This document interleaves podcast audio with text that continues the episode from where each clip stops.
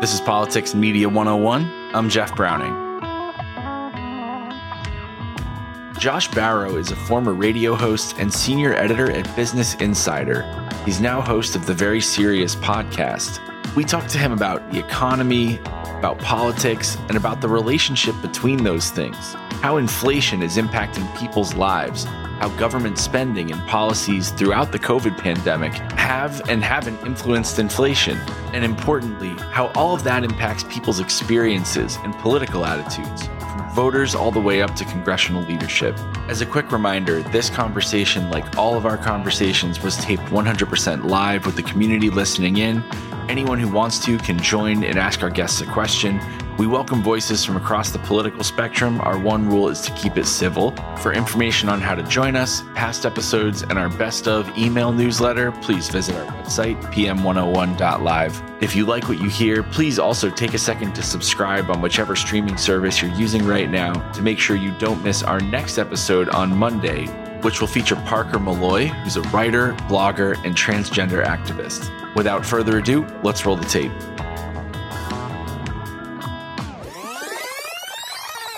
With your podcast and your Substack, what mm-hmm. lane are you filling and what content do you intend to bring to people? Well, I, I, write about politics and the economy as I've, as I've always done, and I, I, think a strong suit for me is is drawing links between the two of them, um, and writing about you know obviously inflation is an enormous story this year, labor shortages, um, some of the key legislation that I think we're going to talk about, including Build Back Better, would have large economic effects, and so I write about the interplay between that and politics. Uh, from a perspective that's pretty close to the political center. I am a Democrat now, um, but I'm, I'm more of a centrist Democrat. Um, and then with the the podcast, the very serious podcast, uh, it's sort of you know I, I, for seven years I was the host of Left, Right, and Center, uh, which is a, a, weekly political chat show from KCRW. Uh, which actually that's a show with a 25 year history. It goes back all the way. Arianna Huffington was the conservative panelist on Left, Right, and Center when it launched back in 1996. Um, and so I spent the last seven years trying to moderate useful conversations across the political spectrum um, with people actually engaging the arguments from the other side, trying to understand what the what the nature of their disagreements is or disagreements are. Um, and I think we did a very good job of that. Uh, but what I and, and Sarah Fay, who's the producer of uh, Very Serious and the editor of the Very Serious newsletter, um, we wanted to be able to take that sort of approach where you actually, instead of, you know, so much of what you hear right now is one of two things. It's either people who all agree with each other sitting around telling each other how right they are about anything, and nobody li- learns anything listening to that, um, or it's sort of an inane shouting match. Um, of the sort that you know, I mean, especially you used to see more of on CNN. CNN has moved more in the MSNBC type direction of everybody agreeing with each other all the time. Um, so we're trying to have real substantive disagreements that that are civilized um, and that are clarifying. Um, but the goal with the very serious podcast is to sort of step back from news of the week and try to understand some of the moral or, uh, or analytical controversies that drive the reasons that Americans have big differences on the major political issues of the day, to do with the economy, to do with COVID, to do with crime, all, all sorts of things like that. I did a show a couple of weeks ago talking with a Republican and Democratic pollster uh, about how to measure public opinion accurately, especially about issues. Because you have all these interest groups in Washington and New York waving around opinion research saying, see, everyone agrees with us, you should do the thing we want to do. Um, but you can basically write an opinion survey to produce whatever result you want. So we had a useful conversation basically about how to look at any of that research, figure out whether it's valid, figure out what the public actually thinks about issues, so you can even start thinking about whether what a politician is doing is popular or unpopular. Um, we did another issue talking. We, we did another uh, episode talking with Tom Nichols uh, and Lanhee Chen about basically what experts are for. I think you know the last two years has been a strained time for the relationship between experts and the public, um, and I think part of that there's blame to go around on both sides. But part of it is we've really misconceived the purpose of expertise. Experts tell you what might happen if you do certain things. Um, and you know, sometimes they get that right and sometimes they get that wrong. But then politicians need to combine that expert advice with value judgments. I did want to dig into something you just said. Yeah. So for years and years and years and years, you had Republicans decrying not only expertise but government um, mm-hmm. from the base of the voters, from the Tea Party movement all the way on up from mm-hmm. the financial crash. And that then turned into people on the right mostly these leaders decrying academia. They were just throwing the baby out with the bathwater. So, from your experience talking to all these different people with different ideologies, how much do you blame for the death of expertise and people not listening to experts in the pandemic or whatever example you want to use on the Republicans trying to act expeditiously politically and ripping apart our social fabric or on the experts themselves for, as you just said, having too wide of a mandate? I think there's been two sides of that polarization where I think Republicans have rejected expertise in some cases because the, the expert opinion is inconvenient. Um, and the expert, even if the expert's not telling you what to do, they might tell you, you know, well, this tax plan is going to increase the budget deficit. Um, or, you know, if you lift all the COVID restrictions after two weeks or a month, President Trump, you're just going to have another wave come back that's crazy in the summer. Um, and so I think Republicans have absolutely rejected some of that expertise because they don't feel like saying, you know, well, we understand this is going to happen, but we, because it is too costly or because it's too disruptive, we think we should let this fly anyway. Instead, they basically pretend the expertise not isn't there. Um, I think that's been a really bad thing. Um, but I also think that you know the some of the expertism from the Democratic side, those two things have fed into each other because of the because the Republicans have rejected the expertise. Democrats have in some in some cases treated experts as though they were priests. Um, treated this treated science as a religion. It's almost like science with a capital S. And so I think both of those are dysfunctions. Um, I think you know probably on balance the Republican dysfunction is worse. Um, but I think that there have been, you know, real serious drawbacks to the combination of democratic veneration of experts and experts accepting the invitation to step outside their bounds. It also comes from members of the public um, who, in some cases, don't want to take responsibility for cost benefit judgments for themselves, things that aren't public policy, but that are their own, you know, choices about what what matters in their lives and how to uh, address risk day to day in their lives.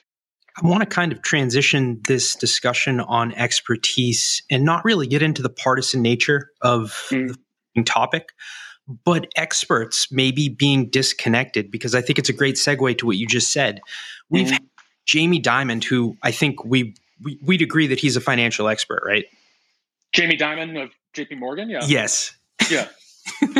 Yes. Well, he, he he recently said, and I don't want to butcher his quote, but basically, the economic standing of everyday normal people is the best it's been in 50 years. If you look at the money they have to spend, their balance sheets, and the way that the economy is going. And then we've heard a lot of other financial experts talk about the Biden boom. But on your podcast with these pollsters, they were saying that one of the biggest issues moving forward for everyday Americans, not Republicans, not Democrats, Josh, is mm-hmm. inflation. Mm-hmm. So, mm-hmm. what kind of disconnect is there between the macro economy and what people are experiencing in their everyday lives?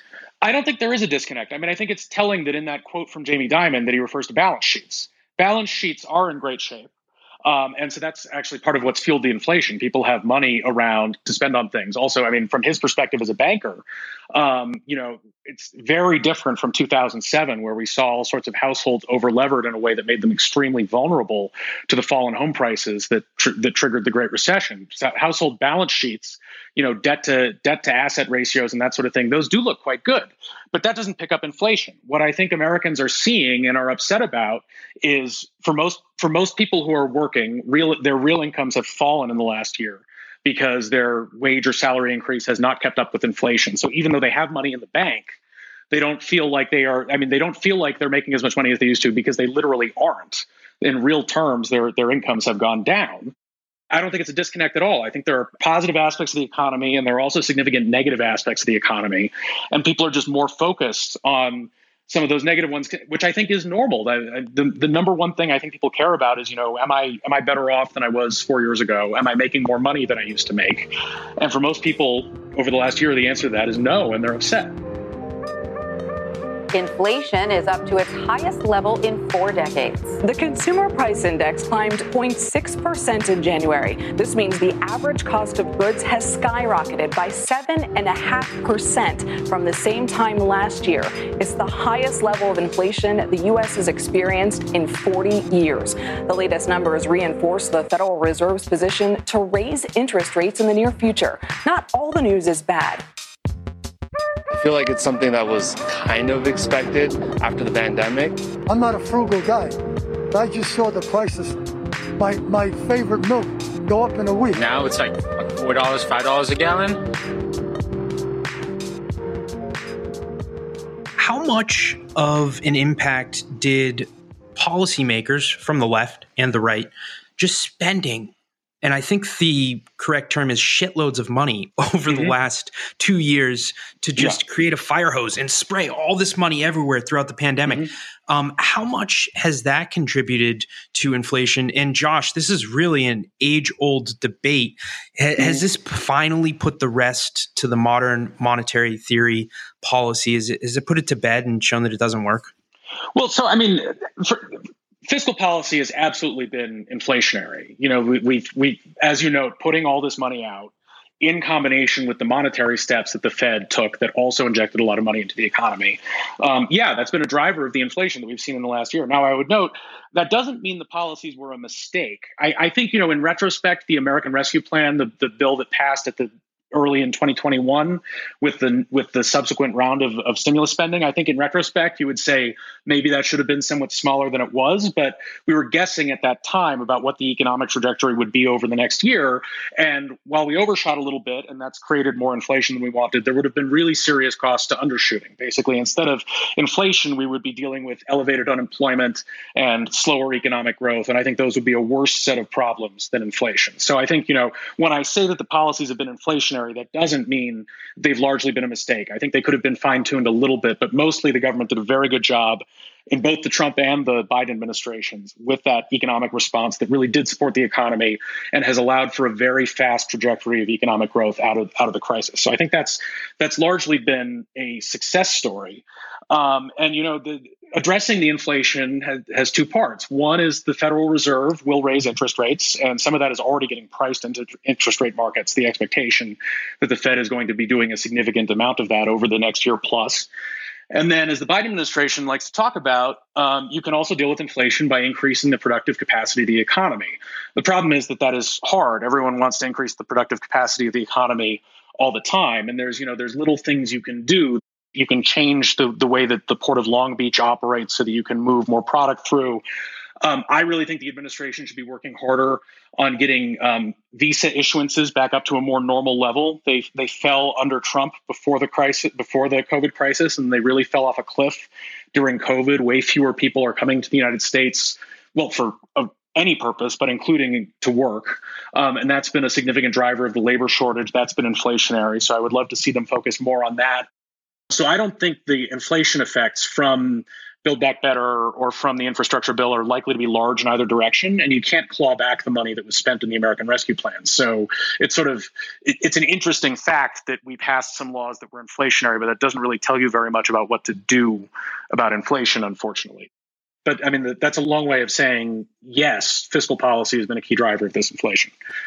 No, I do appreciate that. And you just hit yeah. on we're going next with the Build Back Better policy, there's been arguments, like you said, that it's going to cause inflation to skyrocket. You just kind of very succinctly dispelled that.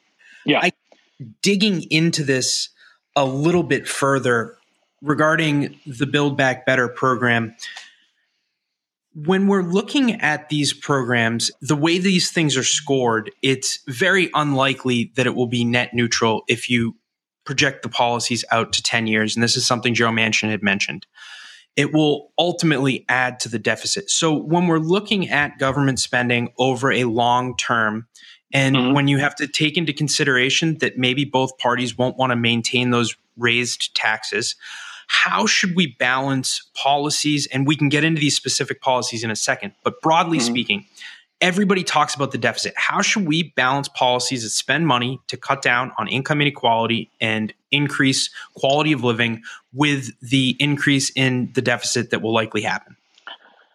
I'm not terribly concerned about the budget deficit. I'm much more concerned about whether the Build Back Better programs are designed to be effective and to spend money well. And that's something that, that we can get into. But, you know, I mean, interest rates are still very low um, there will be a significant revenue offset, presumably, um, in any version of this bill that that gets passed. So even if it's not fully offset, I, I, would expect a significant majority of the spending uh, to be offset with new revenues, especially because that seems to be a key fixation of Joe Manchin's. He doesn't like all that budget gimmickry, uh, and whatever gets done, he wants to be, you know, closer to being a true, um, you know, non-deficit impact piece of legislation. So I'm not, uh, um, I'm not that concerned about that. And the other thing is, you know, deficit spending is inflationary if the Fed does not offset it. Um, but the Fed can react to higher deficit spending by raising interest rates more than it otherwise would, and you get no net in, impact on inflation. Well, what are some examples programs that aren't as well? So, I mean, I, my my biggest concern is the childcare subsidy. Basically, what it would do is the bill proposes a, a large new subsidy for sending your kid to daycare that's structured very similarly to the Obamacare subsidy for health insurance. So you would get you would get a voucher to send your kid to subsidized daycare. What you would pay would be limited as a percentage of your income. I think I think it's eight percent or eight and a half percent. I'd have to go look. Um, so it's a sliding scale. The, the higher your income, the, the, the more you pay for it. The problem is that this it would create a huge increase in demand for center-based childcare um, because you would be giving people a big subsidy for it, and at the same time the government would seek to impose new requirements on the on those centers that provide daycare. They would have to hire more educated staff. They would have to pay them higher wages. Um, so it's you know you you can see you're coming at it from both sides. You are creating additional demand, and you're making it more difficult to provide the supply, and you're pushing the price up all at the same time. And so I think what you would be likely to to experience once you put that law into effect is you'd hand people a lot of these vouchers and they would find that there is no space available to put their child because there isn't enough capacity in these programs. It also has a phase in over a number of years. So a lot of middle income families during the phase in would get no voucher. And so they would be bidding for daycare, which if they're already paying for it, it would become more expensive because the day- daycare centers would face more of these requirements and they would have more customers bidding on the spaces. Um, and so I, you would you would end up with a lot of people uh, basically finding it actually more difficult to get childcare than they are now. And I think it also creates a, a, pretty questionable policy goal, which is to say that children specifically should be in center based childcare um, rather than giving families money, which is something else the bill would do, which I think is a much better approach, um, and letting them decide does one parent want to work fewer hours or not at all to stay home and raise kids? Do you want some relative to, to, to look after the kids during the day, like a grandparent, and you can give some of that money to the grandparent? Um, it's basically strongly preferring center based care over those those decisions when I really think it should be left up to families to decide how to make those decisions. And if families don't have enough money, what you should just do, do is give them money I have a question here. Yes. You hit on increasing visas, a previous answer. Yes. Americans and our country has a declining birth rate, which is a major mm-hmm. problem for the economy. Mm-hmm. But from a perspective of promoting people in our generation, millennials, to have kids when everybody's looking at the cost of housing, inflation's rising, and just starting a family is not really in people's plans because of economic concerns. In addition to just giving people money, are there any policies that don't they don't have to be in build back better but any policies that you would advocate for to try and basically make having a family easier financially on people well, I, I, think there's two separate questions here. I mean, if your goal is to increase the birth rate, my sense is that very few of these policies do very much to do that. Um, that people's decisions about whether to have children are not as you know are, are just not that much driven by how large a tax credit am i going to get when i have a child. Um, and you know we we see this in, in countries around the world. You have policy efforts that are explicitly aimed at at uh, at increasing the birth rate. They don't seem to work very well. Now making it easier for families with children to afford the things they need is a perfectly valuable goal even if it's not going to cause people to have more children. And you know my view as i say is that the, the, best thing to do with that is to give people unrestricted money because they have a better sense of what will help their family than the government does you know trying to, to program and say well we think families specifically should be consuming more center-based daycare or whatever. So i just want to ask two questions or, or maybe yeah two questions and then we'll go to the audience about Adams, you've tweeted about him a lot, and I follow you on Twitter. so, yeah. during the time of heightened concern and rising crime rates, this mayor had a different approach to this controversial topic, and he deemed it as a radically practical approach. I'm wondering if you could kind of get into not only what that is, uh, but what you like about it. Well, I mean, I, I, think he has had a very clear talking point about crime in New York, which is basically that we need police and we need the police to be better. Um, and I think that's a, a, very common sense construction. And I think it's something that you see yeah, I mean, it, it, used to be something that you saw all the time from Democratic politicians, and I think it's still, you know, that the you know you you scratch a Democrat who's actually in office, and in most cases this is the position they're taking. You know, the the fashion for the idea that we were going to implement some sort of defund thing, you saw moves in that direction in Minneapolis and Seattle, and there were political disasters, and uh, you've you've really had a, a pullback from that. Um, but I think Adams says, you know, first of all, he's the mayor of New York, which is the most prominent municipal position in the country. He also has a very unique biography because he was a captain in the NYPD, but one who was sort of on the outs with department brass. He was a you know he was a public activist even while he was a, a captain in the police department, um, really pushing internally for reform in the police department. And I think that gives him a lot of credibility with communities in New York. Both that you know he understands the importance of policing. Defunding is not popular in New York City, but he also understands that the NYPD can sometimes you know that officers can act badly and that you do need you need reforms and you need supervision to ensure that people that, that, the officers are not abusive to the public. And it goes all the way back to when he was a teenager the, the story that he tells about deciding to become a cop because he and people in his community were dissatisfied about the way that NYPD cops were, were treating them and basically that if you had more uh, black people from New York City who had grown up uh, in heavily policed neighborhoods, if if they were in the NYPD, that that would be a way to change it from the inside.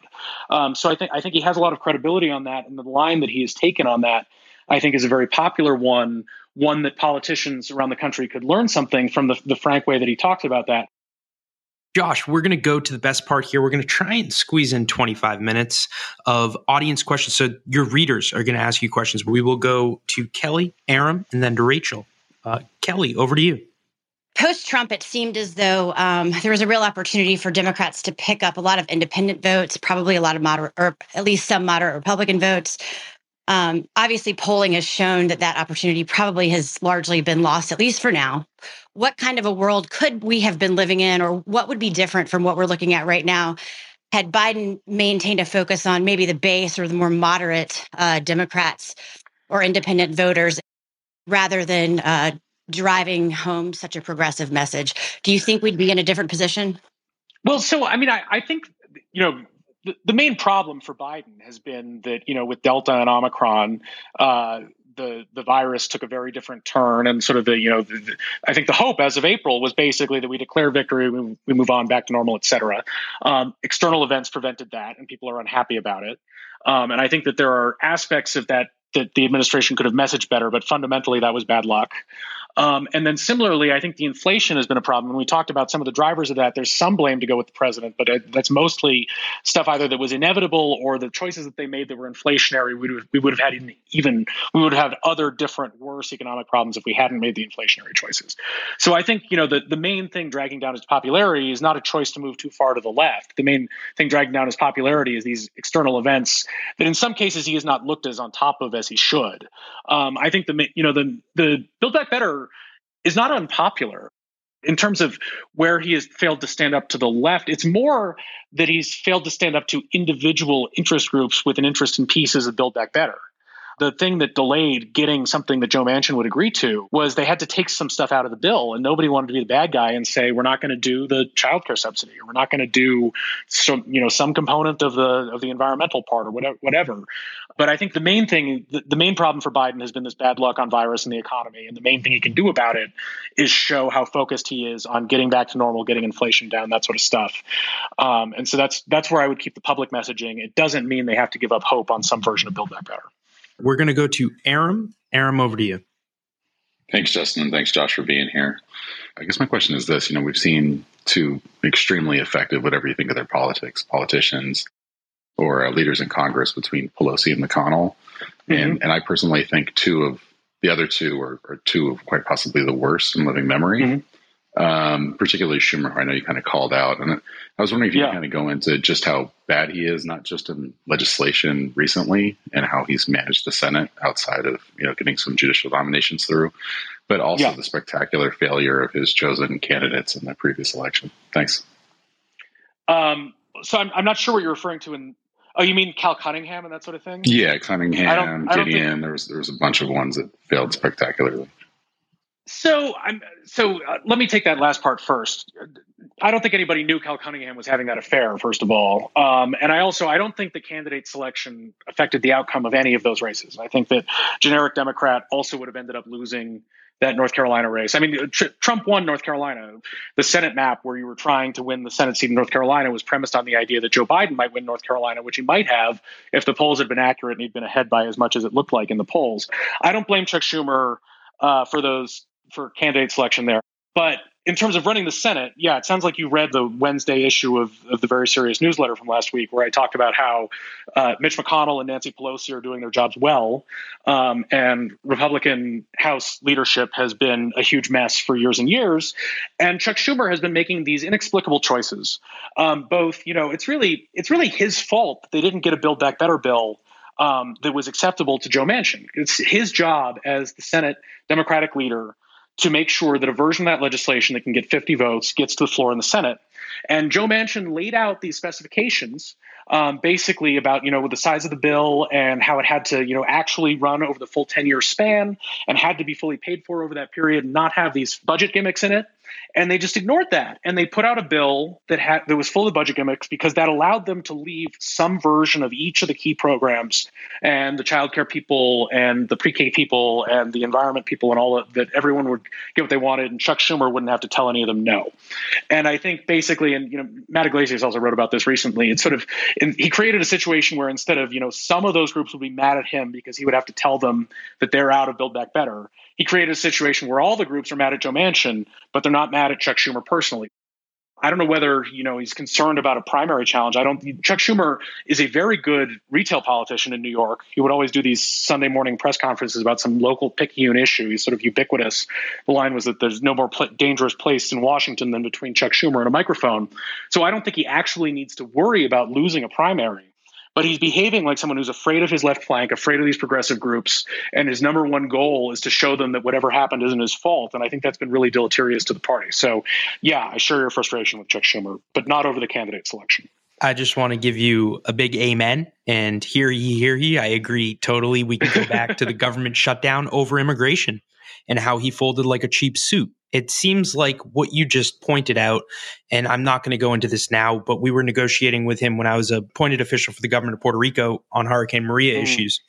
And he was very underwhelming and it seems to me like he just doesn't have the strategic chops and he goes into things head first and then tries to figure it out later. Really reminds me like of Mark Meadows from my experience with him in the house. Hmm. But great job, Josh. I just wanted to agree because um, I think he's doing the party a disservice. So And it's also funny because usually the sort of people who become leaders are people like Harry Reid and Mitch McConnell who seem to be in it to to run the party, to act on the interests of the party, and to act as a fundamentally national politician. And so, you know, the neither of them seems to care about whether people like them. And also, I think it's not a coincidence that McConnell and Reid both had frequent intra, intra-party trouble, um, especially McConnell, um, where you know he had people attacking him from from his right all the time. Um, but McConnell doesn't lose primaries because of that, and McConnell has the confidence to know uh, that he is, you know, that, that that he's not going to um, that, that that he can let some Republicans be mad at him and still win elections. Schumer doesn't seem to have that uh, doesn't seem to have that uh, in him yet. And just to riff off of that, I think that Schumer and McCarthy are very similar in that there was a leadership vacuum in the Republican mm-hmm. House and a very big leadership vacuum in the Democratic Senate, at least with mm-hmm. people who were ready and had the coalitions to be able to win that seat. Well, I mean, you know, I mean, Dick Durbin wanted to be leader, right? I would, I, I don't, I don't have a really strong opinion about Dick Durbin, but I mean, you know, he certainly was qualified on paper. He'd been the whip for a long time. Um, so I, I, mean, you might you might have a stronger opinion about Competent. than I do, but I mean that it's cert- certainly he was someone who was available to do this job instead. He, he was. It's just again, you got to win those coalitions, right? I don't need to tell you about that. I really like him. I think that he's strong and a good strategic thinker. That's all we have for you today. Again, huge thanks to Josh for coming out, to our listeners for their questions, and to you for being here. As a quick reminder, this conversation, like all of our conversations, was taped 100% live. Anyone who wants to can join us to ask our guests a question.